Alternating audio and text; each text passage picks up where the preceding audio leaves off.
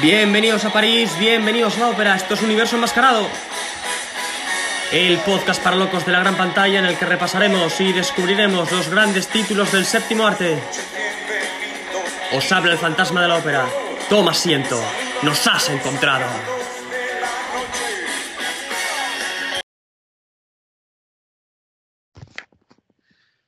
Hola, hola, ¿qué tal? Muy buenas a todos. Vuelven las ondas a la ópera tras la cabalgada por el desierto de los vientos de la mano de la iniciativa dirigida por John Ford. Muchos corazones indomables se dieron cita hace unos días. Así que gracias, locos del cine y del salvaje oeste. Como también agradezco las más de 3.000 reproducciones con las que ya cuenta esta radio, situada en las catacumbas de La Garnier. Una cifra apabullante. No obstante, seguiremos viviendo el cine intensamente. Vamos allá con este pedazo de episodio. Vuelve la Nouvelle Vague, vuelven dos invitados de lujo, habituales ya en esta emisora, para comentar una película maravillosa, exquisita, de Jacques Demy, así como una actuación espléndida de Jeanne Moreau. Segunda y última película que el maestro rodó en blanco y negro. La primera fue Lola, en el 61, cuyo personaje, encarnado por Anouk Aimé, está fuertemente influenciado por el que interpretó Marlene Dietrich 31 años antes en El Ángel Azul, de Joseph von Sternberg, pero esa es otra historia, como diría Lou Jacoby en Irma la Dulce. Así que sin más dilación, os invito a acompañarnos en esta travesía por la Bahía de los Ángeles. Alberto Plaza, Joan Cuadrado, ¿qué tal? Muy, pero que muy buenas tardes. Buenas tardes a todos. ¿Qué tal? ¿Cómo estáis? Yo feliz, feliz de que estéis aquí. No quepo en mí de gozo. Yo también. A mí la película, bueno, para empezar... Gracias por invitarme otra vez. Y a mí la película me gustó mucho, porque a mí siempre me han gustado las películas sobre póker, sobre el juego, el póker, lo que sea. O sea, el gambling, ¿no?, como dicen los americanos. Y me ha gustado mucho. Entonces a ti te gustará mucho, por ejemplo, Bob el jugador, de Melville, que por cierto, se conmemora su nacimiento hoy. Sí. Unos 100 y pico años. Había pedido, sí. Bob le flambeur. Sí, señor. Bueno, ¿qué nos podéis decir de la Bahía de los Ángeles? Contadle aquí a los oyentes, que empiece quien quiera. Valoración, impresiones, película hipnótica, subyugante. ¿Qué nos podéis decir? Pues a mí, primero agradecerte, que no lo he dicho, agradecerte la invitación nuevamente y que hayas traído esta película a La Garnier, porque personalmente no la conocía. Ha sido un descubrimiento para mí. También es mi primer Demy, la primera película que veo de este director, y ha sido toda una sorpresa y muy agradable, la verdad. Una película que me ha atrapado desde el principio, que es Nouvelle Vague, como has dicho, y se nota en muchas cuestiones, desde una inmediatez, un realismo, una frescura. Y un lenguaje cinematográfico maravilloso. Sí, realmente una fotografía y una estética muy, muy, muy natural. El uso de la luz. El vestuario, ojo, el vestuario también es interesante. Está muy cuidada, con una estética muy cuidada, y luego hay una historia que, como siempre en la Nouvelle Vague y tal, pues es de una complejidad humana, de las relaciones entre los personajes, nunca son sencillas, fáciles, nunca son simples, y eso me ha gustado mucho. La película me ha atraído muchísimo por esta cuestión que siempre tiene esas películas, ¿no?, de esa época en Francia, ¿no?, de la nueva ola. Realmente hay una complejidad que la hace muy interesante de ver y de seguir, y que te mantiene atento. Y también estoy con Alberto totalmente en que esas películas en las que interviene el juego, ¿no?, tienen algo que te engancha o que te hace estar pegado a la pantalla y atento, ¿no?, a lo que está pasando, porque algo tiene lo del juego, ¿no?, o la ludopatía, ¿no?, que es un poco con lo que también juega la película. Algo tiene de atrapante o de fascinante por cómo te hace sentir, precisamente por el riesgo que asumen estos personajes. Es un poco como una adicción, pero distinta, ¿no? Y te crea como una sensación de atracción, rechazo, muy interesante. Y la verdad es que entre el tema del juego y el tema de la relación entre los dos personajes, que ya entraremos a comentar seguro, pues yo me lo he pasado muy bien, ha sido un gran descubrimiento y quiero ver más películas de este realizador francés porque me parece que seguro que tiene cosas muy, muy interesantes. Sí, o sea que... Aguas de Borgo, Lola, las señoritas de Rochefort... Todas las que, Lola, que has comentado y estas que has comentado, pues me interesa y las iré viendo. Oye, y a vosotros cuando vi esta película, a lo mejor a vosotros os pasó, yo me pregunté, aparte, porque yo soy muy fordiano, pero soy muy, si se puede decir así, scorsesiano. Y me preguntaba, ¿qué pensará Scorsese de esta película?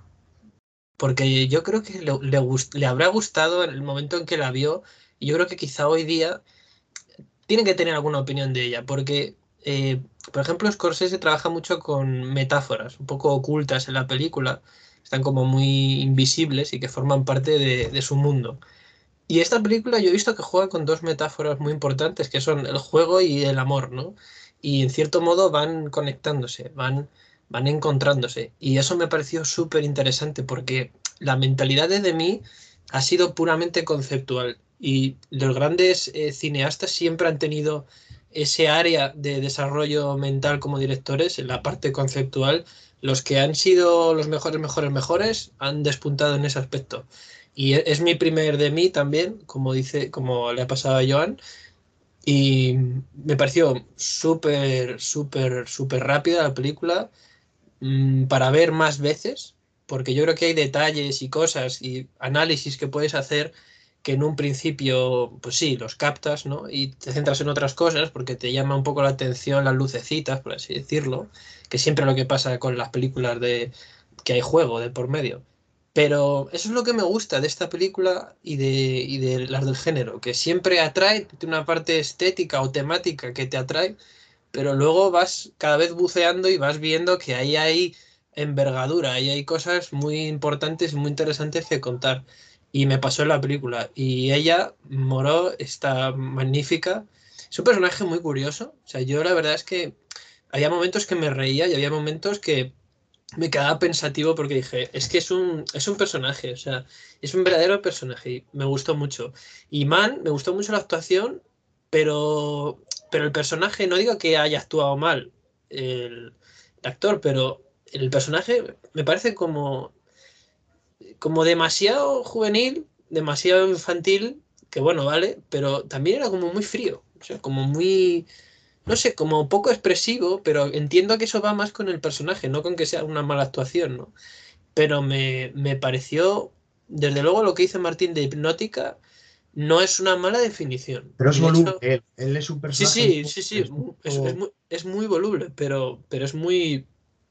No sé, me gusta la relación de los dos, son muy diferentes, muy distintos, me gusta que la película empiece y acabe igual, pero de una manera distinta, porque eso también es una maestría del guión, como las semejanzas que no se pueden eliminar, pero al mismo tiempo hay cambios, ¿no? Entonces, para mí es una obra maestra, sin duda. Sí. Y, por cierto, me hubiese gustado ver más película. O sea, rara vez me quedo diciendo, me hubiese gustado un cuarto acto, otra media hora más, para ver más cosas. O incluso, fíjate lo que te digo, una secuela. O sea, es que también me pareció muy de Howard Hawks, o sea, muy hangout movie. Muy de lo importante son los personajes. Lo importante es esto, lo otro es una excusa, ¿no? Y de verdad, a mí es que esto es una fricada decirlo, pero a mí me hubiese gustado ver o media hora más o una secuela. Las Vegas, yo qué sé, por ejemplo. Es que yo soy adicto al cine del juego. Hay gente que es adicta al juego y hay gente que es adicta al cine del juego. Pues a mí me pasa lo segundo.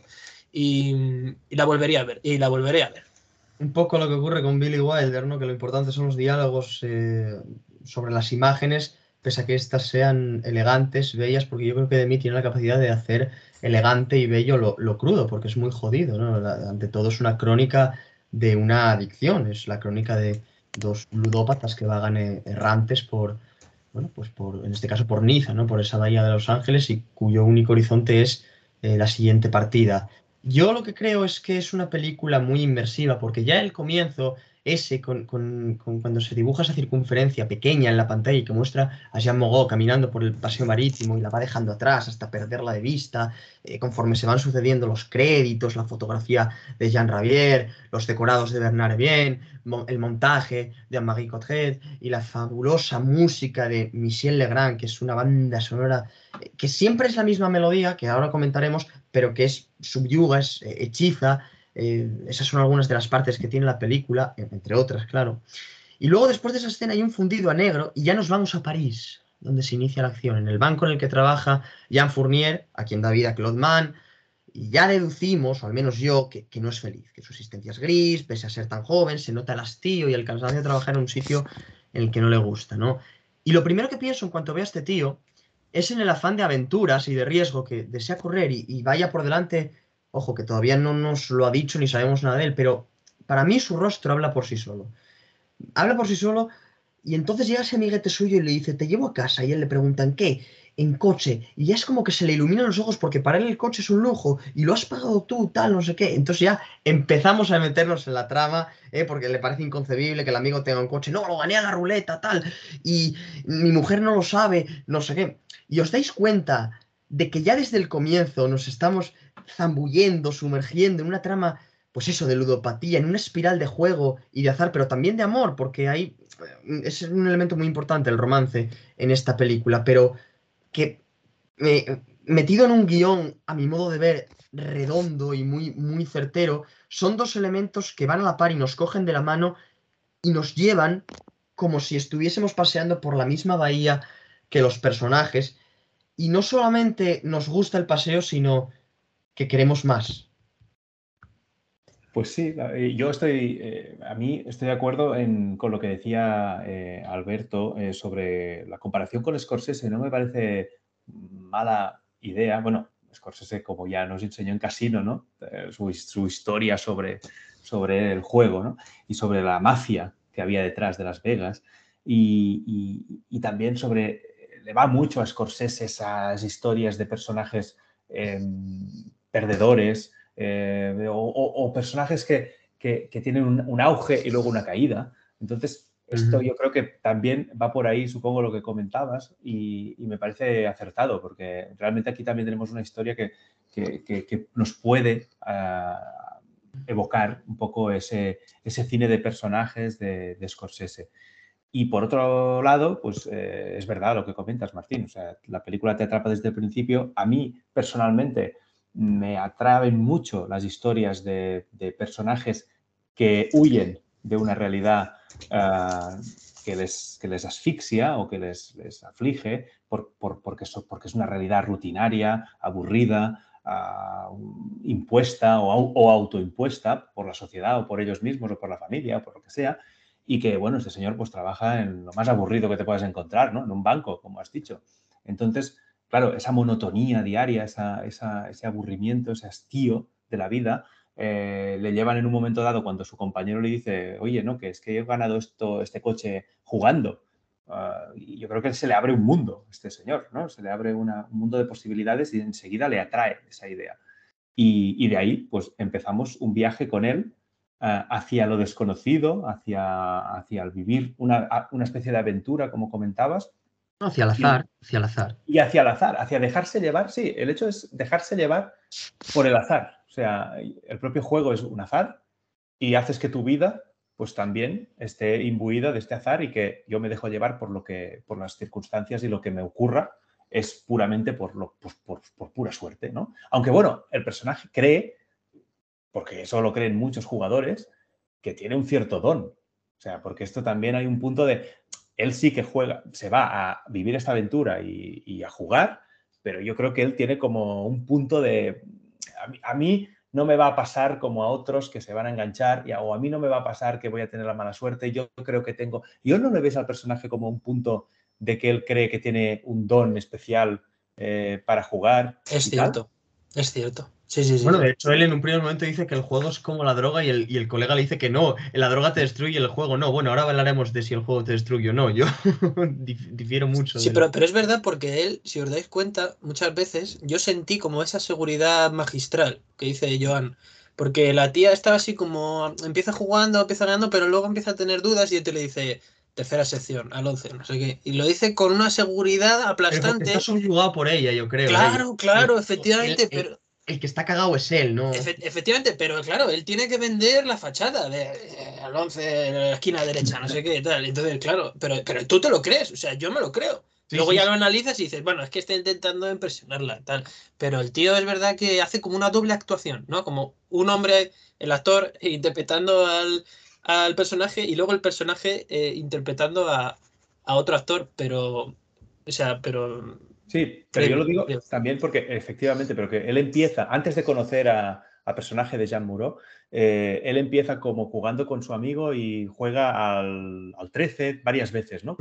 Como insistiendo, como diciendo, voy a ir como por encima del azar, ¿no? Yo voy a jugar a esto de otra manera, no como jugáis vosotros. Se va como un poco de listo. Y el 13 está considerado el número de la mala suerte y de hecho cuando él mete la ficha, que creo que mete 500, una cantidad muy pequeñita, sí, para empezar... La gente se da la vuelta, lo mira y dice, está usted loco, está usted loco. Y él mete la ficha al 13 y sale el 33. Sale el 33. Y por medio tenemos la presentación de Jeanne Moreau accidentada porque amenazan con echarla del casino. Y él en ese momento se queda prendado. Pero es que, yo os voy a explicar una cosa. Ya venía prendado de antes por el juego. En cuanto el amigo le dice, lo gané a la ruleta, deberías jugar. Y él le dice, no, porque creo que me engancharé. Él ya está convencido. Lo que pasa que él en ese primer momento, en esa primera respuesta, dice, no, que igual me engancho. Pero él ya quiere jugar. ¿Por qué? Porque ve la oportunidad de ganar dinero fácil, de salir de esa asistencia, porque él en el fondo es un vago. Él en el fondo es un vago, quiere ser un vividor y quiere ganar el dinero fácil. Y el padre le dice, los jugadores son unos vagos. Acuérdate cómo acabó este amigo tuyo, el ripero, no me acuerdo, el nombre empezaba por R. Son unos vagos y los detesto. Pero bueno, no, es que yo soy mayorcito. No, tú haz lo que quieras, que yo haré también lo que deba. Y entonces él se va a Niza. Se va a Niza y entra en un casino y es como entrar en un universo nuevo porque el tío se queda flipando con toda la infraestructura del casino. Tal. El colega dice, venga, vamos a jugar. Y ya, te voy a enseñar yo. Te voy a enseñar yo. Y al primer momento palma.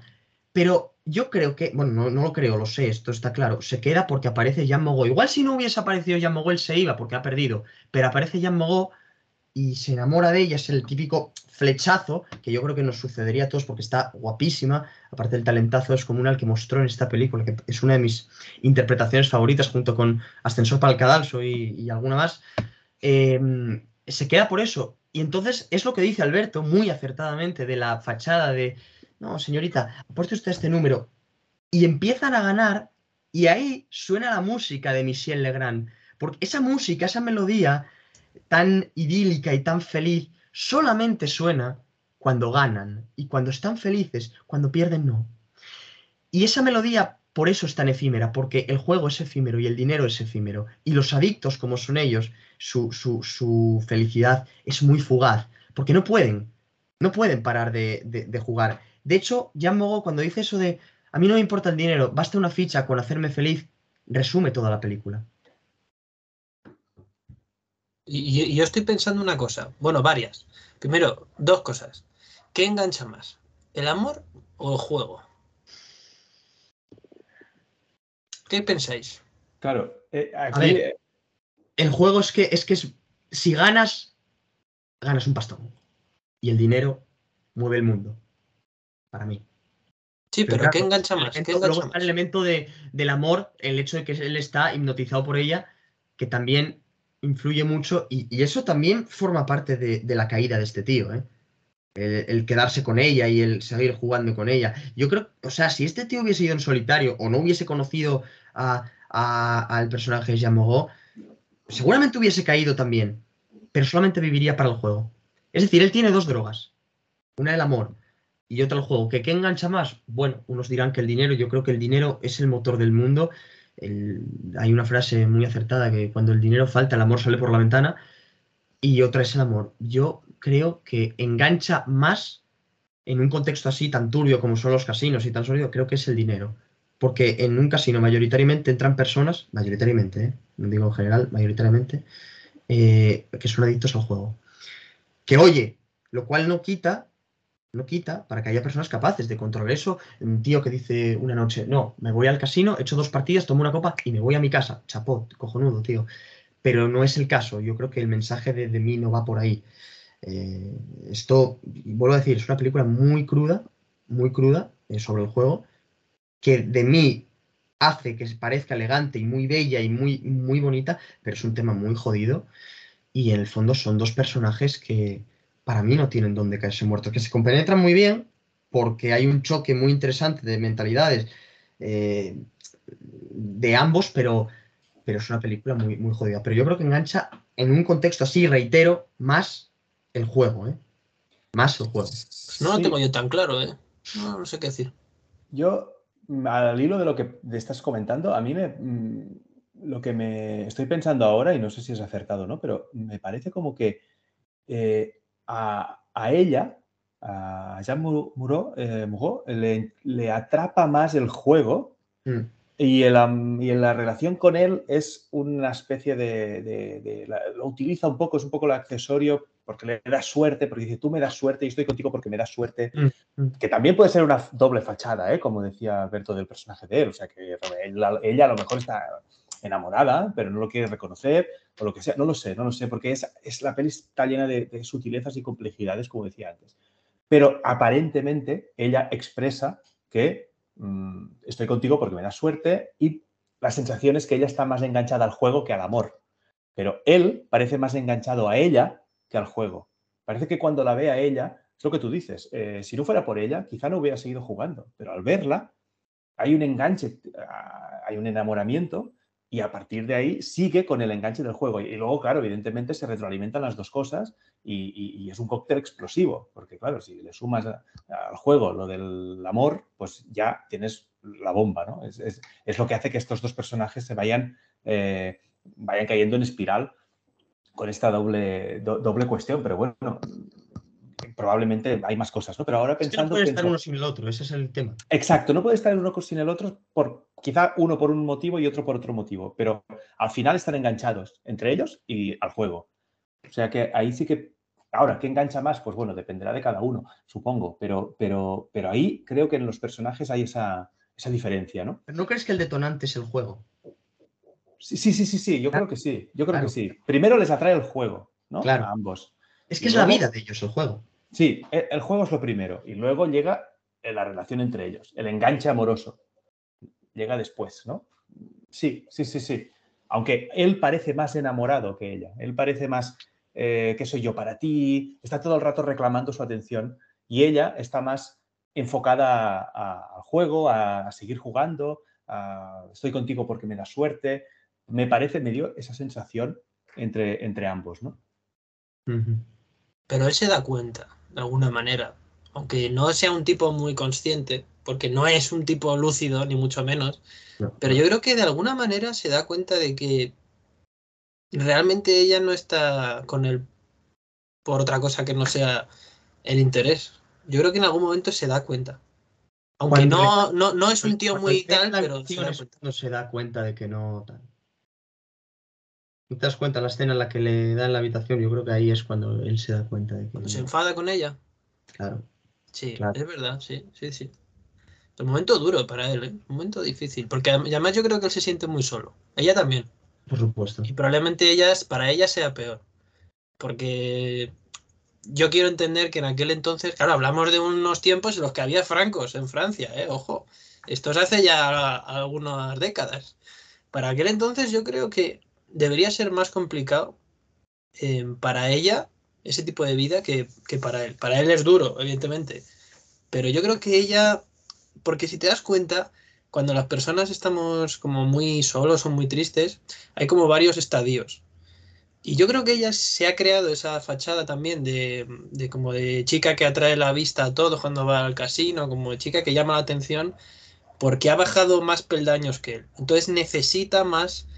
Esa fachada para levantar lo poco que queda que él. Pero él, sin embargo, va más de tristón, de vago, de cara dura, porque no ha llegado tan bajo, ¿sabes? Entonces yo creo que ella anda peor que él. Ese es mi análisis, más o menos. Sí, bueno, ella también le va expresando como en alguna ocasión que que aunque salga del juego, deje de jugar, va a volver a caer. O sea que ella claramente le expresa que está atrapada por el juego, que es adicta. O sea que aunque lo pretenda, no va a poder evitar volver a caer en el juego, ¿no?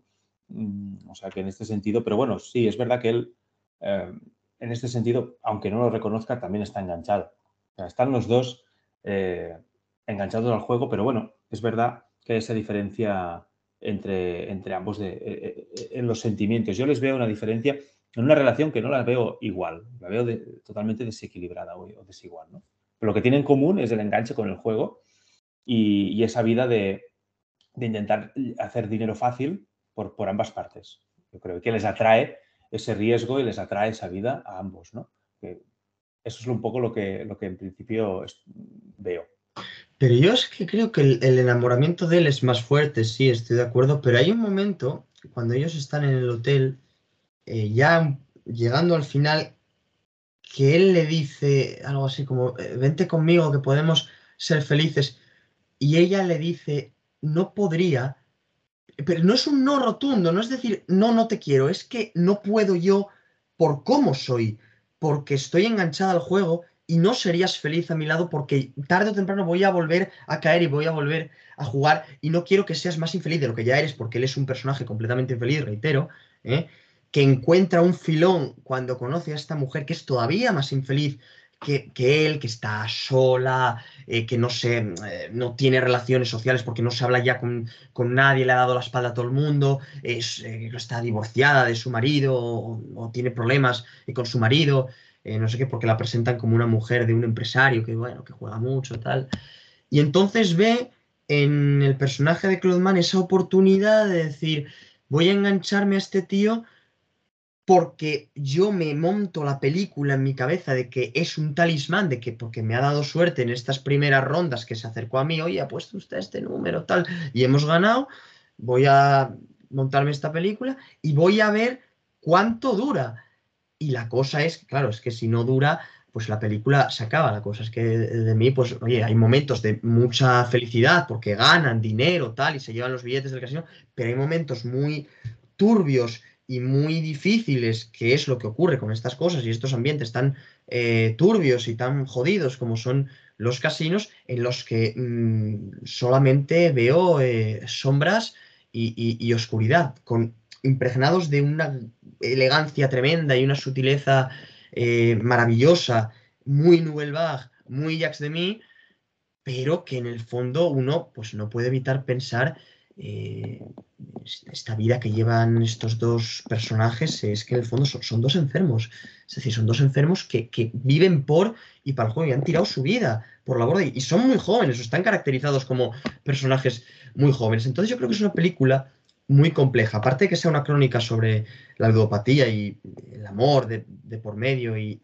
la dificultad o la complejidad de relacionar ambos elementos.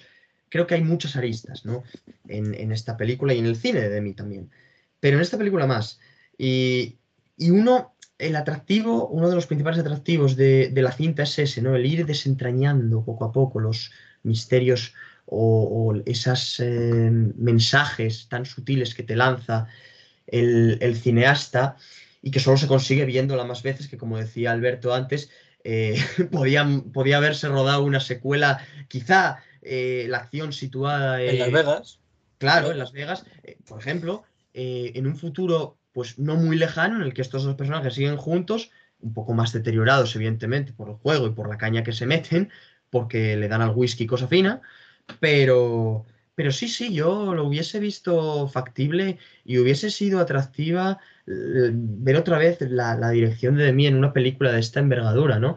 El seguir los pasos de estos dos personas errantes y ver cómo se desenvuelven en Las Vegas, por ejemplo, ¿no? En la ciudad de la perdición, que dicen. Habría sido un buen díptico, no me dirás que no. Sí, o sea, sí. Un ensayo en dos partes. Tienes primero esta en Francia, cuando psicológicamente están de una manera, sí. Y luego ya cuando ya se lleva al extremo, que América es todo lo grande, todo el extremo, pues ahí lo tienes, ¿sabes? Luego pasamos de francos a dólares americanos. Sí.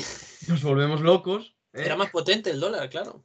Era mucho mejor. Sí. Bueno, claro, valía más, ¿no? Que el Siempre ha valido más. De hecho, la moneda de referencia de las monedas de Europa era y es el dólar. O sea, el dólar, su referencia es la Reserva Federal, el oro que tienen ahí, y el euro, la referencia es el dólar. Siempre. En América siempre por encima, siempre. Y, o sea que si veis una secuela posible es porque quizá pensáis que al final de la película no gana el amor, o sea, que gana el juego, o que... Eso sí que lo tengo claro, ¿eh? Que no gana el amor. No, claro, porque al final...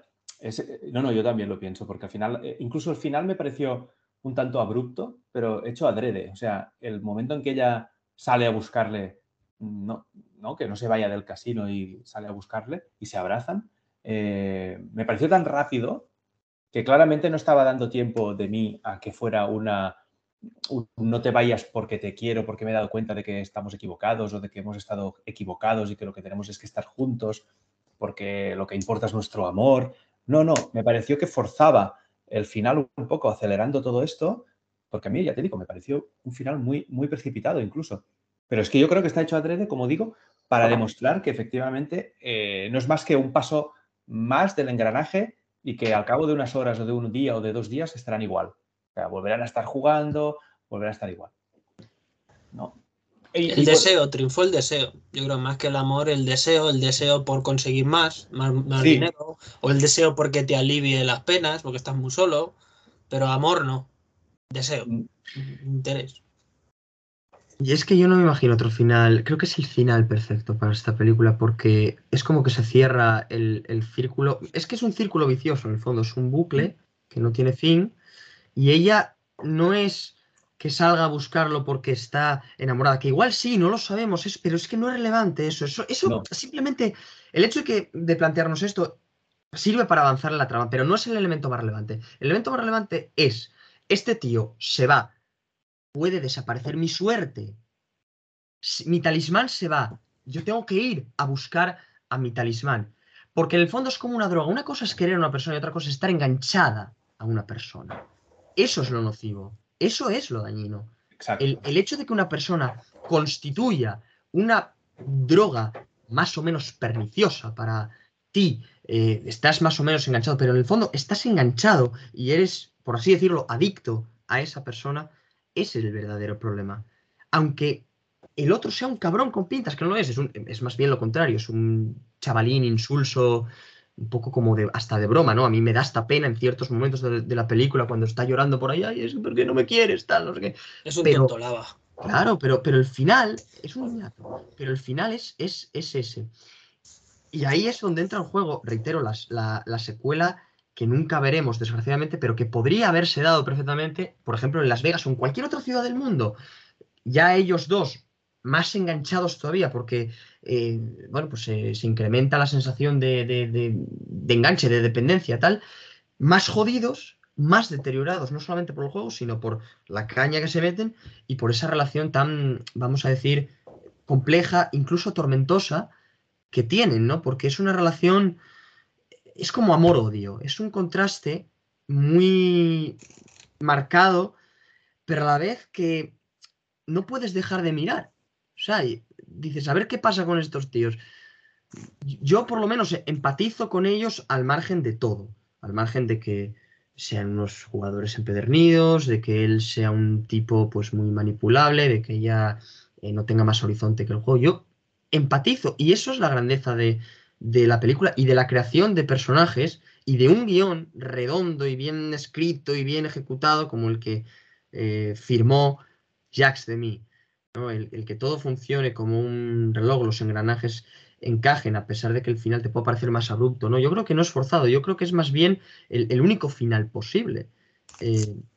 Pero bueno, esto ya es una interpretación personal. En cualquier caso, yo me siento muy alegre por haber visto La Bahía de los Ángeles y por estar aquí comentándola con vosotros, porque es una auténtica joya, ¿eh? Es una auténtica joya.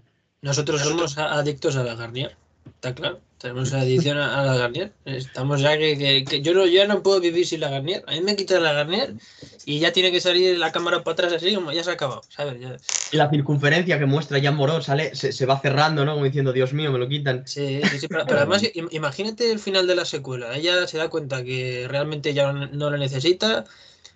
Patada en el culo, se va en un descapotable con otro y él se queda ahí, llama por teléfono al padre y le dice, papá, que ha pasado esto. Y le dice el padre, te lo dije, y cuelga y se acaba la película. Joder. El padre le envía dinero, ¿eh? Sí, sí, sí. No, sí, el padre es un santo, la verdad. O sea, yo es que lo del padre, yo no sé cómo no lo corre a gorrazos. O sea, en serio. O sea, yo la verdad es que no soy capaz de entender cómo a veces se puede querer tanto un hijo. Porque, joder, macho, lo de este es de pronóstico reservado, como lo de muchos otros, pero bueno.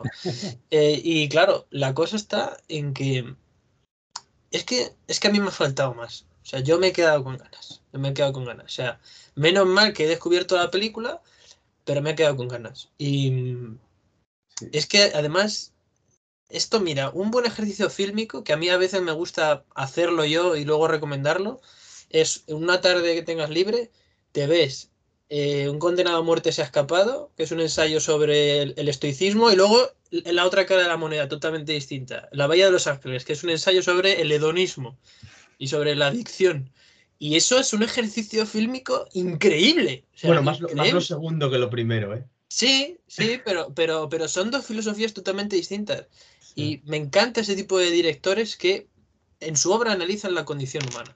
Como han hecho grandes series como Los Soprano o Mad Men, o los grandes directores que han tocado temas de la psique humana. Me encanta ese tipo de obras porque no vamos a comparar con que si es mejor lo de antes o lo de ahora, o si ya no se hacen películas como antes, que eso es el argumento clásico, pero puedes bucear en esta época muy a placer.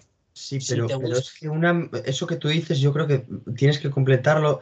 Puedes empezar viendo Un condenado a muerte se ha escapado, seguir con La Bahía de los Ángeles y terminar con El fuego fatuo. Y ya tienes estas sensaciones. Totalmente. Mejor aún me lo pones. Creo que Louis Malle, creo que pocos cineastas han analizado la condición humana como lo hizo Louis Malle en esa película. Sí, sí, sí. Esas miradas de Maurice Ronet, esos silencios tan prolongados, esa angustia que ya lo dijimos en el programa, que estuvimos aquí comentándolo en Amor y Compañía, el programa del fuego fatuo, es terrible y sin dejar de ser elegante, porque una de las características de la Nouvelle Vague es la elegancia, porque por ejemplo, a mí me encanta una película que es Cleo de 5 a 7, de Agnes Varda, y joder, es un tema muy jodido el cáncer, pero está tratado con una lucidez y una sutileza y una precisión de cirujano. De hecho, es que la volveré a ver muy pronto. Y porque me encanta Cogey McShagan. Creo que ella está espléndida. Pero sería un buen choque sensorial y que tu cuerpo dice, vale, empiezo con el estoicismo, luego me doy al hedonismo y a las adicciones, y termino con un ensayo sobre la muerte. Es una novela rusa en película. Es una montaña rusa. El cine es una montaña rusa, pero la Nouvelle Vague tiene mucho de eso. Porque puedes estar aquí arriba y de repente bajas a los infiernos. Y es curioso porque, claro, hablamos de la ludopatía como una droga, porque sí, el juego es una droga.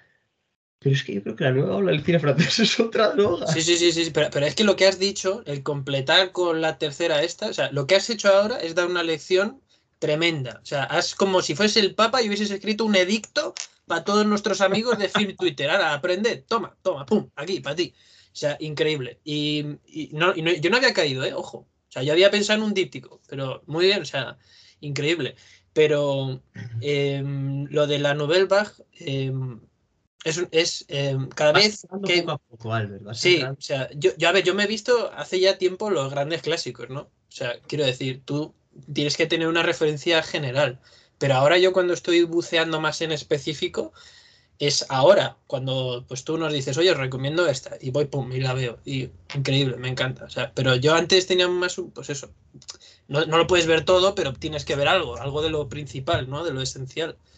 Pero ya como así como reflexión, Y es que cuando vi esta película, lo primero que pensé fue: no hay nada más adictivo que otra persona.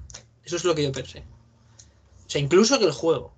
O sea, es que puedes darle muchas vueltas a esta película. Hombre, es que, claro, el amor es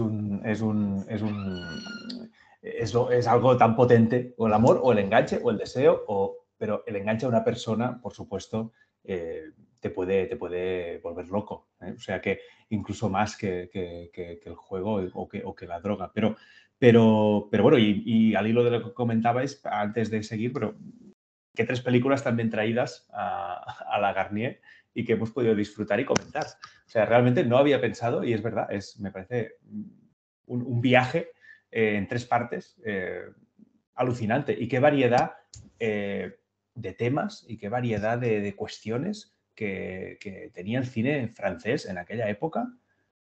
Realmente es abrumador. Yo tampoco era un gran fan de la Nouvelle Vague o de la Nueva Ola. Me pasaba un poco como Alberto, que había visto las principales películas, las más importantes. No había profundizado quizá lo suficiente, y ahora que estoy entrando más a fondo y viendo más películas, gracias a Martín y gracias a que las comentamos aquí con vosotros y que comentándolas también se les saca mucho jugo, y eso está muy bien. A mí me encanta, o sea, a mí estoy enganchado a La Garnier, a este podcast. Soy adicto. Pues realmente le sacamos mucho jugo, es verdad, le sacamos mucho jugo, y ves que hay que estos directores, estos cineastas, bajo un guión que, como tú dices, Martín, es perfecto, está pensado al detalle, al milímetro. O sea, es un prodigio estos guiones de las películas que hemos comentado aquí, de las tres que has dicho, y también de la de Cleo de 5 a 7, claro, por supuesto. O sea, son guiones que están milimétricamente bien hechos, porque además no son obvios, no es solamente lo que ves, es lo que hay detrás, es el subtexto, es... las relaciones humanas, cómo intentan transmitir esa complejidad a través de sutilezas que aquí mismo lo hacen tan bien, como en esta película de mí, que lo hace tan bien que podemos llegar a dudar de si el sentimiento amoroso es más real o menos, o es más enganche, o es más amor, o es más romance, o es menos.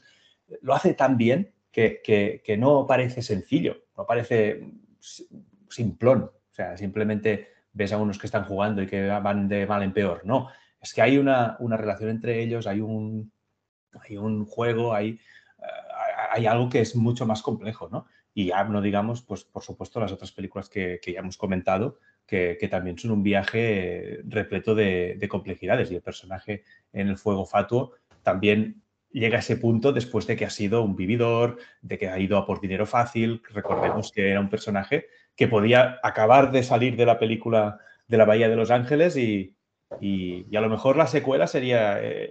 ese tío sería el del fuego fatuo, ¿no? A continuación, al cabo de unos años. O sea, que realmente... Bueno, son distintos, ¿no? Pero es para entendernos. O sea, que es un viaje realmente lo que ha dicho Martín.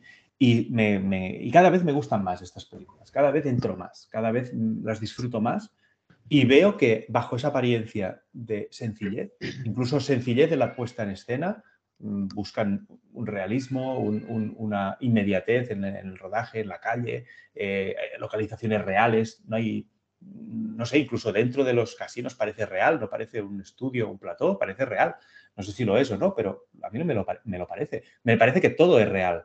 Y eso le da a la película una veracidad y una verdad que a mí me encanta, y cada vez que nos recomiendas una película yo la disfruto muchísimo, y esta, por ejemplo, me parece excelente y que tiene mucho de qué comentar, ¿no? O sea que muy bien. Son guiones muy, o sea, milimétricamente pensados, pero luego en la película, trasladados al metraje, no hay nada forzado, no hay nada impostado, todo funciona bien. Todo encaja bien. De hecho, yo te voy a dar una cuarta película que se me acaba de ocurrir para ese viaje que proponía Alberto, que podía ser un díptico, perfectamente, pero vamos ya por la tetralogía. Puedes empezar viendo Un condenado a muerte se ha escapado, puedes continuar con La Bahía de los Ángeles, puedes seguir con El fuego fatuo y puedes finalizar con Hiroshima Mon Amour, de Alain Resnais. Apoteósico. Para la primera película de la Nouvelle Vague es Hiroshima Mon Amour. Jean-Pierre Melville fue precursor de la nueva ola.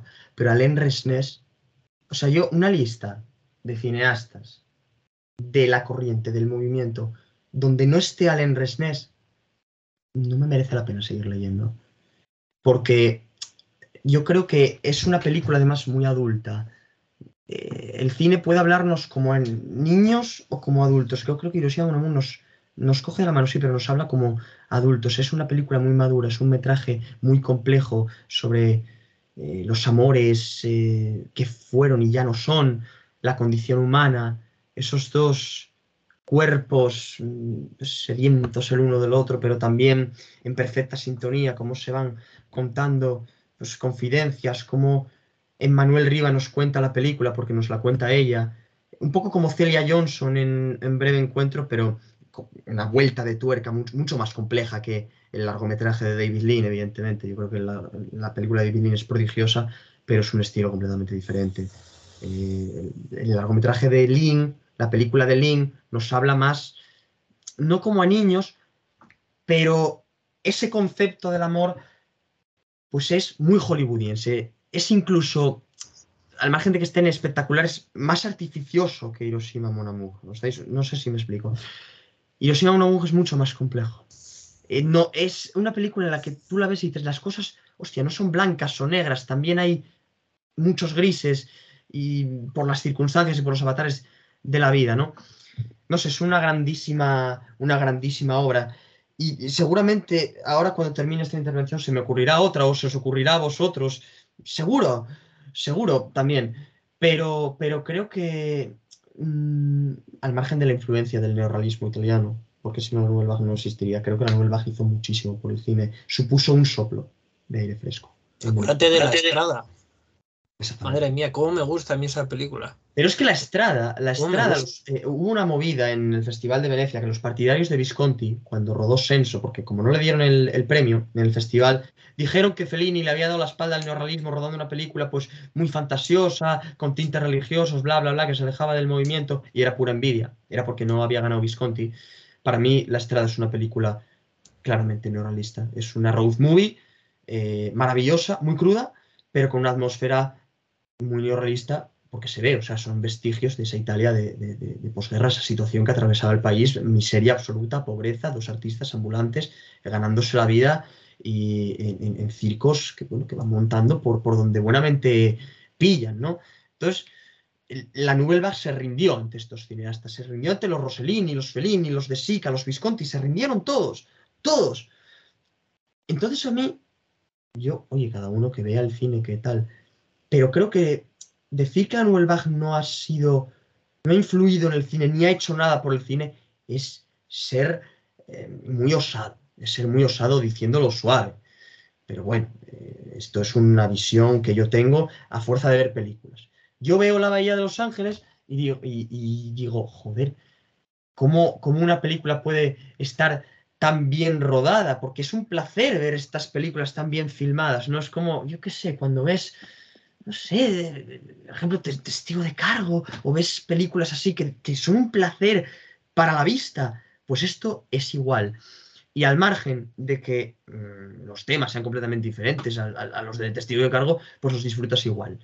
Los disfrutas igual y vas descubriendo cosas, y vas descubriendo detalles, y vas descubriendo interpretaciones de actores que hasta un momento, o sea, hasta hace bien poco, no sabías ni que existían.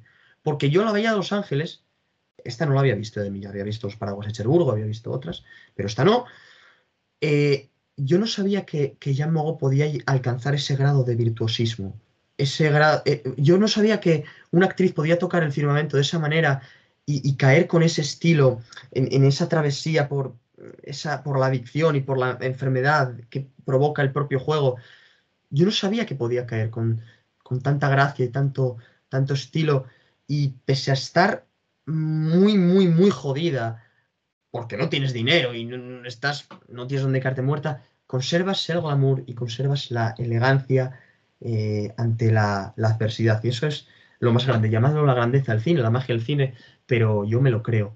Y en el fondo, en el cine tú esto te lo tienes que creer, y está muy, muy bien contado. Y no sé, a mí Jeanne siempre me ha parecido una actriz muy, muy buena, muy buena, muy buena. A mí, yo pienso varias cosas, ¿no? ¿A ti no te hubiese gustado si en aquella época se hubiese rodado, unos años después de la muerte de Marilyn, ver a Moreau interpretando a Marilyn?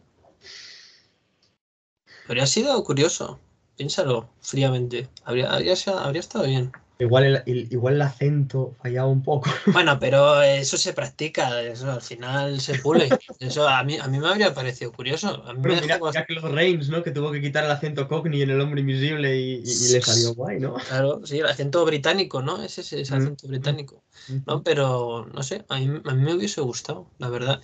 Y también, yo es que, mira, eso que decías de algunos que se preguntan cómo ha influenciado la Nouvelle Vague, yo creo que ha influenciado en el hecho de que ahora los directores, los guionistas, más consciente o más inconscientemente, se han dado cuenta, además de gracias a otros directores americanos, como los más grandes, como Ford, Hawks, etc., etc., se han dado cuenta que el ser humano tiene muchísimas capas y que el ser humano es un ser que no tiene fin, que es infinito. O sea, puedes...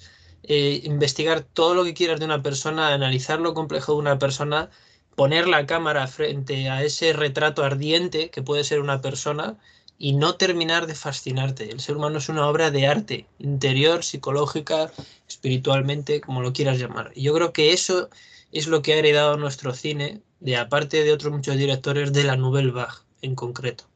Y eso se ha heredado consciente o inconscientemente, porque en la época...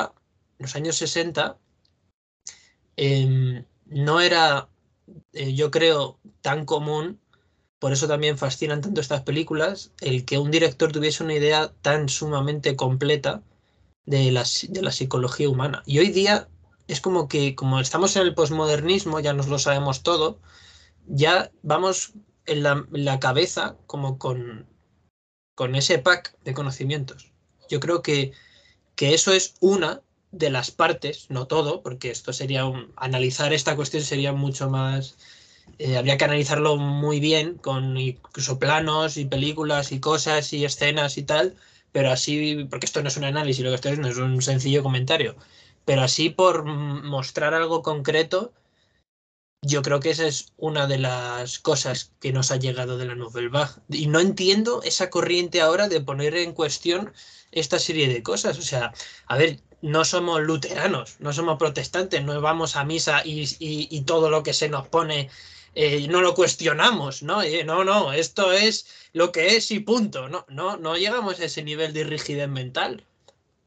No es, para nosotros esto no es el evangelio y el que diga miau espadazo, pero tampoco creo que sea como dice esta gente de no, es que no ha aportado nada, no, es que me diga alguien que ha aportado, no sé qué. Es que no creo que vayan por ahí los tiros, porque al final las artes se construyen una cosa sobre otra, y una cosa que duró tantos años y que estuvieron tantos directores y tantos guionistas implicados tiene que dejar algún tipo de pozo. No va a ser un elemento aislado ahí, una isla artística que no influencia a nadie. Es que es imposible, aunque estas personas tienen que ver este argumento por lógica, aunque no veas el ejemplo concreto, por lógica es así, todo se construye sobre algo. El único género verdaderamente genuino es la sátira romana. El resto es todo influencias. ¿Es así? Es así. El arte se construye, ¿no? Una cosa sobre la otra, y supongo que todo se hereda. Y igual que la Nouvelle Vague, pues cogió mucho del neorrealismo italiano, como ha dicho Martín, pues estoy seguro de que esa Nouvelle Vague pues continuó sobre otros directores posteriores y heredando muchas de sus novedades, ¿no? Tanto formales como de temáticas. Yo, a ver, lo que pasa es que la Nouvelle Vague o la nueva ola, pues supongo que mucha gente la interpreta como algo snob o pedante o lo que sea, por cuestiones que no sé por qué ha llegado ese mensaje. Cuando realmente, si te pones a ver las películas como las que hemos comentado, una por una, y las disfrutas, son películas completamente, o sea, normales y corrientes, que tienen pues su guión, sus actuaciones, que tienen una historia y una trama que te atrapa y que son historias humanas y complejas. Entonces, quizá, no sé, hay algo ahí que se ve como algo snob. No tiene nada de pedante ni de nada de esto. O sea, es cine como arte, igual que pero un cine que también es entretenido, que también es, que también es disfrutable y divertido, que también es... Y que bueno, que tiene tanto como el neorrealismo italiano, como el cine clásico de Hollywood, como que también hay películas de enorme complejidad y con muchos matices, como hemos visto con John Ford y Centauros del Desierto, ¿no? Y que realmente es una cosa que se suma a otra, que un estilo lleva al otro y que se va enriqueciendo, y de ahí pues se enriqueció a otros directores, que también a su vez no solo se fijaban en la Nouvelle Vague, pues por supuesto, ¿no? El propio Scorsese pues probablemente se fijó tanto en el neorrealismo italiano como en lo que hacía John Cassavetes, como en lo que hacía Roger Corman, como en lo que hacía, yo qué sé, sus amigos Powell y Pressburger, que le encantaban, ¿no? O sea, es una mezcla que lleva a un nuevo estilo, a un nuevo, una nueva forma de hacer cine que se retroalimenta y que va de Francia a otra vez a Hollywood y de Hollywood hacia allí y que se va moviendo, ¿no? Y que llega hasta nuestros días y tal. Quizá a mí lo que me ocurre con esta ola es que quizá las películas que más estoy disfrutando, que más disfruto, no son las que más rompieron moldes formalmente. Quizá esas son las que a mí a lo mejor me dicen menos, o los aspectos formales en sí no me preocupan tanto, aunque son importantes, porque hicieron también un paso adelante en las historias que están desordenadas, en las historias que están cronológicamente contadas de otra manera, ¿no? Que eso también es interesante, o en esa fragmentación, es decir, hay cosas muy interesantes formalmente que se podrían llegar a analizar, ¿no? Incluso en esta película, que parece que formalmente no hace muchos alardes, hay cosillas, ¿eh? La música que se va repitiendo cuando juegan a la ruleta, un montaje cortado. O sea, hay muchas cosas interesantes, pero quizá no es la más explosiva, no es lo más Godard, ¿no? Que es quizá el más extremo, el que lo llevó más lejos, formalmente hablando, ¿no? Quizá esto es más cercano a Truffaut, ¿no? Quizá, o a un cine distinto.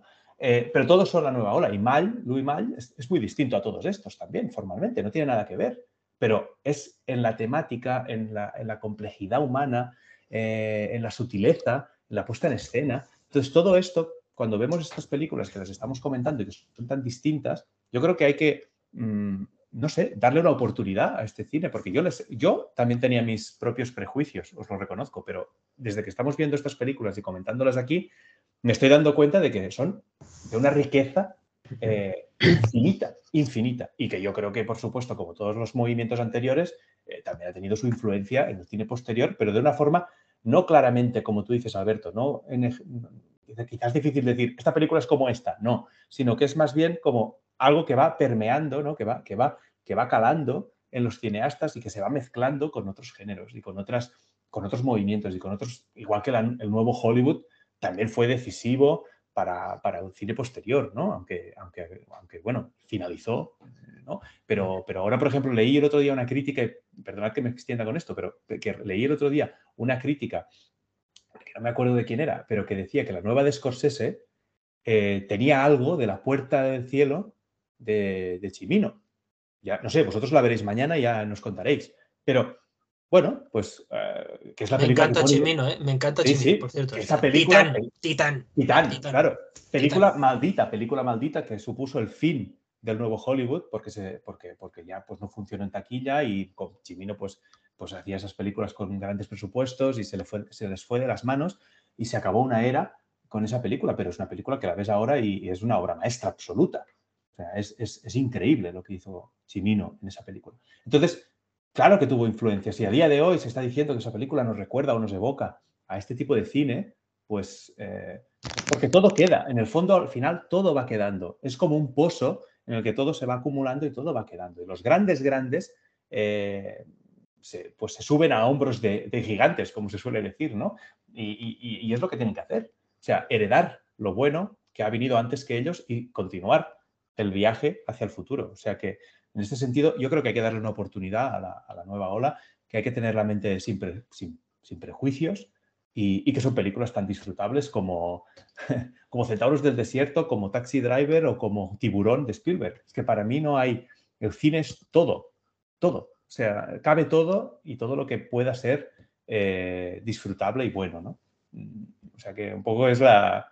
Perdón que me haya enrollado, pero es que es un poco la reflexión que me ha venido a la mente. O sea que... Has estado sembrado para marcar. No. Es simplemente que yo creo que hay que ver las cosas con tiempo, con calma y dándole una oportunidad a las películas. Que no hay ningún... No sé, no estamos hablando aquí de un cine experimental rarísimo, que nadie... No, pues no, vanguardista, extrañísimo, que nadie puede entender, ni nada de esto. No es nada pedante, me parece a mí. Pero además es que Francia, si os paráis a pensarlo... fue la que creó el cine y luego fue la que lo reinventó. O sea, es un país muy influyente para todo, en el tema artístico, para todo. O sea, por ejemplo, en patrimonio artístico, en histórico no. En histórico nosotros les batimos a ellos, pero ellos a nosotros creo que en artístico no nos baten. Pero esto es una opinión discutible, entonces no son temas objetivos, pero, por ejemplo, es que en los prejuicios, o sea, como estabas hablando, llegan a todas las áreas de la vida. Y el cine, si os dais cuenta, tiene muchos prejuicios. Nosotros estamos cargados de prejuicios, a lo mejor más inconscientes, pero tiene muchos prejuicios. Y es verdad lo que dices, porque yo conozco mucha gente que no entra a la Nouvelle Vague y tal, pero a mí me encanta encontrarme con las cosas que no entiendo para ir desgranándolas, para entender el por qué ocurren. Y muchas veces les pregunto, ¿pero por qué no te gusta? Y me dicen, no, porque el estilo, tal, no sé qué. El 80% de las personas me dicen cuestiones estilísticas, pero no me dicen cuestiones temáticas. O sea, es curioso, porque es curioso tanto lo que dicen como lo que no dicen. Es curioso que es la forma lo que no les atrae, porque hemos bebido más de la herencia de ese Hollywood clásico, que es el segundo Hollywood, que es el americano, el que hemos ya visto en todos lados, pero es cuestión de estilo, muchas veces, que yo me he encontrado por ahí. Pero el tema no, o sea, el tema de hecho te dice, no, si el tema era increíble, nunca había visto un tema así en una película, nunca había nadie tratado este tema. O sea, es el tema, que lo que es el oro de la película, lo que les interesa, pero el estilo no. Me parece curioso, no sé qué os parece a vosotros. Tú antes hablabas de la construcción de las artes. Yo creo que todas las artes tienen que construirse sobre la libertad, y la Nouvelle Vague es libertad ante todo. El concepto de cámara stylo o cámara bolígrafo, para los que no entiendan francés, es el hecho de que el cineasta forme parte de la historia, sea el centro de la historia y poner al cine al mismo nivel de respeto que la literatura. Eso era lo que buscaba la Nouvelle Vague. El hecho de la reinvención del lenguaje cinematográfico, que se puede ver perfectamente en películas como Hiroshima Mon Amour o Al final de la escapada, o mismamente esta, o Los 400 golpes, me da igual, supuso no solamente una audacia, sino un hito histórico en el cine, porque cambió la forma de rodar películas. Veníamos de un sistema, pues, muy viejo, ya anquilosado, clásico, y esta nueva ola de cineastas procedentes, en su mayoría de la revista Cahiers du Cinéma, y con un amplio bagaje cinematográfico y admiradores de Hitchcock, de Hawks y de tal, de Ford, reinventaron el séptimo arte, implantaron un nuevo modo de contar historias y de filmar películas, dejando muchas veces libertad a sus intérpretes, cosa que en Hollywood no ocurría. Porque uno compara La Bahía de los Ángeles con cualquier película del Hollywood clásico, salvo honrosas excepciones, como puede ser, no sé, Teléfono Rojo de Kubrick, en la que le dejó libertad, no total, pero gran libertad a Sellers, a Peter Sellers, que encarna tres personajes, creo, porque era un maestro de improvisación, porque claro, tienes el mejor actor que improvisa, pues hombre, da libertad. Pero esto no ocurría. Y el Nouvelle Vague sí. Uno ve al final de la escapada y ve a Belmondo hablar con Jan Seberg y ve cómo muchos diálogos no están escritos en el guión. Porque se nota que dice, este tío se lo acaba de sacar de la manga, porque enriquece la película. Y ese es uno de los grandes rasgos del movimiento, la libertad. Y el dejar que los intérpretes exploten su talento por ellos mismos. No que todo esté pactado, previsto, escrito en un guión, no. Y usted, señor Bogart, tiene que hacer lo que yo le estoy diciendo. Aquí no. Por eso creo que, aparte de lo que supuso para la historia cinematográfica, la nueva ola del cine francés, creo que uno tiene que sumergirse muy mucho antes de soltar esas cosas tan, bueno, pues a mi entender, osadas, ¿no? Porque puede haber películas pedantes, sí, de hecho las hay. Las dos inglesas y el amor, a mí no me gusta nada, es de Truffaut, no me gusta nada. Me parece una oda a la pedantería, es tediosa, es aburrida, pero claro, uno no tiene que quedarse ahí, uno tiene que bucear más. Y en la Bahía de los Ángeles uno aprecia cómo Jacques Demy no solamente dirige magistralmente a ese elenco, que en el fondo son dos personajes, porque en la película son dos personajes, el resto no importa, son dos personajes dando lo mejor de sí mismos. No solamente cómo los dirige magistralmente, sino que les deja esa libertad a la que antes aludía, porque los ves como sueltos, es que no sé si es la palabra, pero los ves muy cómodos en el metraje, en las escenas, en cada secuencia. Ellos interpretan un personaje, pero en el fondo no dejan de ser ellos mismos, no pierden la esencia, para mí, del cine, que es pues la libertad, al margen de que, bueno, pues tú tengas que interpretar a un personaje determinado, que bien puede ser un jugador, puede ser un detective, puede ser lo que sea, pero yo creo que la esencia del cine es que un actor, pues en determinados momentos, pues dé rienda suelta a la improvisación y a la libertad, y si eso ayuda a enriquecer un largometraje y hacerlo mejor de lo que ya es, pues bienvenido sea. Entonces yo creo que el que no vea esto, pues bueno, en fin, debería hacérselo mirar, pero como no estamos aquí para hablar de esto, sino de la película, que creo que la hemos desgranado bastante bien,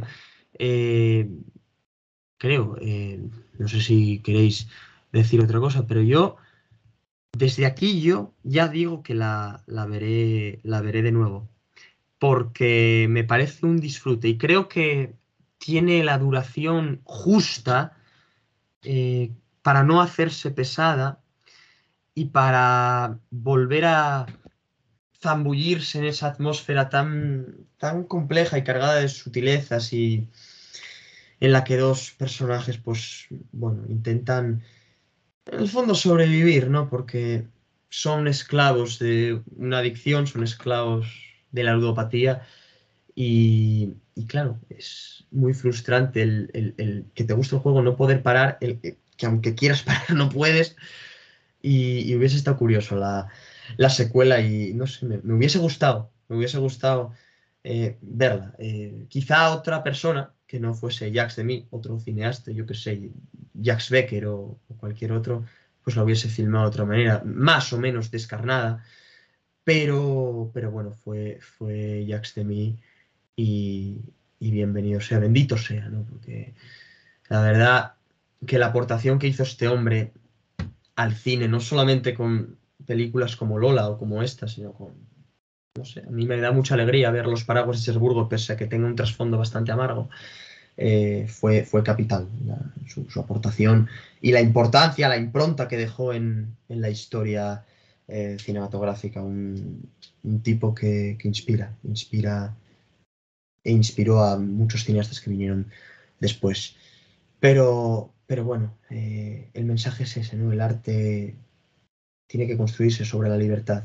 No se puede censurar el arte, porque en el momento que tú censuras algo, estás coartando la libertad de creación, sea cinematográfica, sea teatral, artística, literaria, da igual el ámbito o la disciplina. Pero esa es la esencia. Y durante muchos años, Will Hayes, con su código y su censura, pues no robó la libertad a los cineastas que tuvieron que exprimirse las rasureras para, pues, brindar al público esas obras maestras eludiendo las restricciones. Hay quien ha tratado de convencerme de que el código Hayes hizo algo bueno. Es como, válgame el señor, ¿no?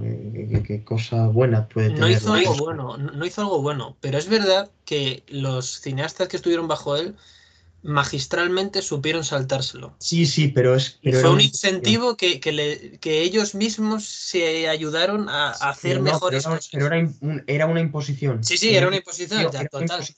Es decir, si no se llega a imponer ese código, esa censura, ese virtuosismo hubiese aflorado de igual manera, porque yo no creo mucho en el Dom. Yo eso del Dom tengo mis dudas, pero creo que hubo una playa de directores que sí que tenían el don. Billy Wilder, Howard Hawks, Alfred Hitchcock, muchos de esos, todos esos, que y ahora se vio marcada por ese código. Y yo creo, y esto es una opinión personal, creo que si no se hubiese dado esa censura, si no se hubiese impuesto esa censura, esas obras maestras serían todavía más maestras.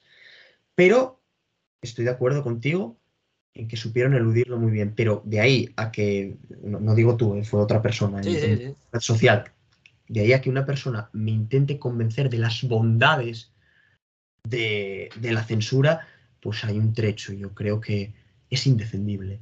Es indefendible porque además censuró todo. O sea, no, es que tú coges buscas el código Hayes en internet y ves el tal, ves cómo estaba estructurado. Sí, todo. Estaba todo censurado. Y el Nouvelle Vague no. El Nouvelle Vague es que es un soplo de aire fresco, como en su momento fue el neorrealismo, años atrás. Pero ves ese aire, esa luminosidad y esa libertad que durante tantos años no estuvo en el cine, en este caso, pues hollywoodiense, no digamos, el español, en los años 50, 60. Pero había mucha crítica social en el cine de aquella época en España, ¿eh? A veces tenemos una idea monolítica, pero Surcos, acuérdate de Surcos, por ejemplo. La Escuela de Barcelona fueron unos cineastas que criticaron los postulados del régimen y que hicieron un cine que se alejaba totalmente de los cánones. Véase Noche de vino tinto de José María Nunes. Es decir, si no me equivoco, ahí estaba Aranda. Estaba Vicente Aranda en la Escuela de Barcelona. Es decir, gente muy transgresora. Pero claro, vuelvo a lo mismo. Yo lo de censurar el arte creo que... No creo, es una certeza que tengo. Es injustificable, es imperdonable. Censurar. Sí. Pero acuérdate de uno de los comentarios más rompedores que ha habido en la historia del cine clásico hollywoodiense. Fue ¿te acuerdas el del Sueño Eterno? En 1946, cuando estaban Bogie y Betty hablando, y le dice ella, no, porque tú pareces un jockey que va con el caballo, que al principio te lo tomas muy en serio, vas muy rápido, luego en la segunda vuelta vas un poco más lento y tal, y luego ya vas recuperando. Y no sé en qué le respondía muy bien el Bogie, porque no me acuerdo con exactitud, pero le decía, sí, bueno, pero y tú también tienes pinta de ser una buena yegua, no sé qué, me pregunto cuánto aguantarás en las carreras y tal, y le dice, depende del jinete y tal. Joder, todo ese diálogo, ojo, cuidado, o sea, eso fue eludir el código, pero al límite, o sea, justo rozando el límite, pero bien, ¿no? Pero es verdad, o sea, es una imposición, eso es innegable. Pero siempre en la vida, lo dijo un padre fundador de Estados Unidos, la mente humana es refractaria a la constricción. O sea, aunque tú le pongas la imposición más gorda, el ser humano siempre se la salta por algún lado y siempre crea algo bello. Esa es la esencia del ser humano. Aunque da igual lo que haya enfrente, al final siempre va a hacer algo bello, siempre va a crear. Y eso nos da esperanza realmente sobre nuestro propio género humano, ¿no? A veces tenemos una visión muy negativa, pero si vemos, por ejemplo, cómo han respondido los artistas a las imposiciones a lo largo de la historia, eso te hace recuperar la fe en el ser humano y ver esa llama estoica y creadora que vive en nuestro espíritu, dentro de cada uno de nosotros. Que bueno, luego hay gente que no la tiene, luego hay gente sin don ninguno, pero bueno, en general lo normal es que sí, que la haya, ¿no? Hay más gente que la tiene que gente que no. Pero bueno, no sé. Oye, que yo os iba a preguntar, claro, como mañana vamos a ver la de Scorsese, pues ¿qué hacemos? Tendremos que hacer algo, ¿no? ¿O qué vamos a hacer? Sí, yo cuando... Yo seguramente la veo mañana. Yo voy. Cuando la vea Joan, pues... Yo voy a intentar verla cuanto antes, porque, bueno, ya veo por dónde va la cosa. Hay interés, no, yo es que voy a dormir intranquilo esta noche. Necesito verla. Tengo ganas de verla, la verdad. Sí, es un mensaje para los clientes de Universo Enmascarado. Sí. Avisan antes. Por cierto, que hoy se ha estrenado, ¿no? La película. Hoy se estrena. Y hoy ha salido el disco nuevo de los Rolling Stones. O sea, es que hoy sí, han concluido. Todo. Eso es increíble. Estamos hablando de la Bahía de los Ángeles y de otras muchas cosas, de sus satánicas majestades, de Martin Scorsese. Imagínate. Yo ya no sé de lo que podremos hablar. Somos unos renegados, somos unos rebeldes. En el próximo Scorsese, los Rolling Stones. De todo. Nos gusta todo. Hay que abrazarlo todo. Es la mentalidad. El rebelde no dice que no a todo, dice sí a lo fundamental. Antonio Escotado. Esto lo dijo Antonio Escotado. Frase que recuerdo en mi cerebro todos los días. Pues todo. Muy buena. Sí, me encanta. Pues bueno, Joan, yo te doy la palabra. No sé si quieres... Bueno, me ha encantado la charla, ha estado genial y solo me ha quedado una cosa en el tintero que quería decir, sí. que es Jeanne Moreau, bueno, perdonad, mi francés es malísimo. El mío. Pero Jeanne Moreau, o como queráis llamarla, pero en esta película, como decías Martín antes, está espléndida. O sea, creo que es de sus mejores actuaciones y quiero volver a decirlo, o sea, está increíble. Aunque no sé si lo que lleva es su pelo o es una peluca, no lo sé, pero da igual, no sé si pero está genial. Incluso diría que es de sus mejores interpretaciones, incluso por encima de, y mira que está espléndida en la noche de Antonioni, o está, y bueno... fotografía de Gianni Di Venanzo. Exacto, genial, una fotografía espléndida, y ha hecho muchas películas, o Ascensor para el Cadalso, por ejemplo, o otras, pero en esta me ha parecido que está... La novia vestida de negro. Sí. O aquella de Truffaut, de la pareja, el trío amoroso, ¿no? James y Jules. Jules y Jim, perdona, lo he dicho al revés.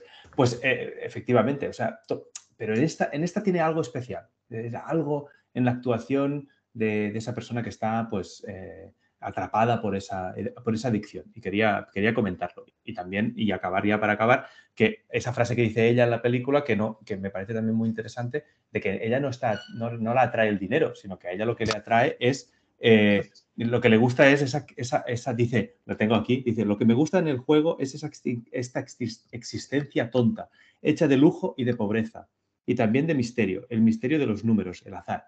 O sea, esa cosa de que le gusta ese riesgo de que hoy eres rico, mañana eres pobre. No el dinero en sí, ¿no? Una ficha para ser feliz, Joan. Una ficha. Exacto, solamente una ficha te separa, ¿no? de la felicidad, de la pobreza o de la riqueza, pero no es lo más importante, es esa posibilidad de obtenerlo, ¿no? Esa cosa que es lo que les engancha, ¿no? Hoy lo pierdo todo, pero mañana puedo volver a tenerlo. Y eso me parece que resume la película a la perfección, vamos. O sea que, bueno, un placer haber estado... aquí con vosotros hoy. Alberto, reflexión final sobre la película. El comentario nos ha quedado bien, pero al realizador le quedó mucho mejor esta película. Mucho mejor. Y yo la voy a volver a ver. Y se ha quedado en mi pequeño mundo de películas las que siempre pienso constantemente y voy a ir creándome mis secuelas mentales que nunca se pondrán en pantalla. Increíble. No voy a dejar de pensar esta película mucho tiempo. Ya me has enganchado. Es un microcosmos particular lleno de vida de repuesto, ¿no? Sí, sí. Ah, muy, muy garciniano, sí, totalmente. A ver cuál es la próxima, ¿no? Aparte, bueno, de ya lo de los asesinos de la luna, pero a ver qué es lo que... ¿Cómo nos sigues alumbrando, maestro? Porque vamos, queda mucho camino aún por andar. Y muy bueno, por cierto. El desierto es muy, muy largo, ¿eh? El cine es un universo tan fascinante como inabarcable, pero bueno... En La Garnier intentaremos abrazar todas las disciplinas posibles. No tengan dudas sus señorías. Y nada, muy pronto, pero muy, muy pronto, nuevo telón, nuevo episodio y nueva oda, iba a decir al virtuosismo, pero nosotros somos de todo menos virtuosos en nada. Lo que sea que hagamos aquí, que no es otra cosa que comentar películas, porque ante todo somos... tres locos del cine, somos amigos, por supuesto, pero ante todo tres locos del cine. El cine es nuestra droga. Al igual que la de Jeanne Moreau y Claude Mann era el juego, la de Fred McMurray era Barbara Stanwyck y la de Ray Milland era el whisky, la nuestra es el cine. Y todo lo que ello conlleva, es decir, en el cine hay alcohol, hay juego, hay sexo, hay amor... En el fondo somos adictos a todos esos vicios. Es nuestra naturaleza. Nos tenéis que creer así. Joder. Lo único que nos falta ahora, para rematar, es un poema de Luis Alberto de Cuenca. Eso es lo último que ya sería el remate. Nos falta. No, para ser los nuevos cowboys. Los nuevos cowboys. Para el próximo, que reitero, será muy pronto, podemos meter aquí de fondo, cuando ya acabe la charla, ya en plan éxtasis total, Lucha de Gigantes de Antonio Vega. Siento mi fragilidad, ¿no? ¿Vale? O la de Me da miedo la enormidad, donde nadie oye mi voz. Estaría muy bien. Sería muy, vamos, apabullante. Como este podcast cuya grandeza reside en los invitados. En fin, yo por mi parte no voy a decir nada más, salvo recomendar con todas mis fuerzas, o todas nuestras fuerzas, La Bahía de los Ángeles, sí, ¿no? Porque es una auténtica maravilla. Vedla con la misma pasión... con la hemos visto nosotros, es lo que os deseamos, que la disfrutéis, porque es una película con muchas aristas, muchas dobles lecturas y llena de sutilezas y complejidades, y sobre todo una actuación espléndida de Jeanne Moreau, que creo que toca el cielo y en su caída pues cae de pies como los gatos, cae de pie con elegancia y en fin, nada, no va más. Es un placer grabar con vosotros, un placer que nos escuchéis y nos veremos, como siempre, en el próximo telón.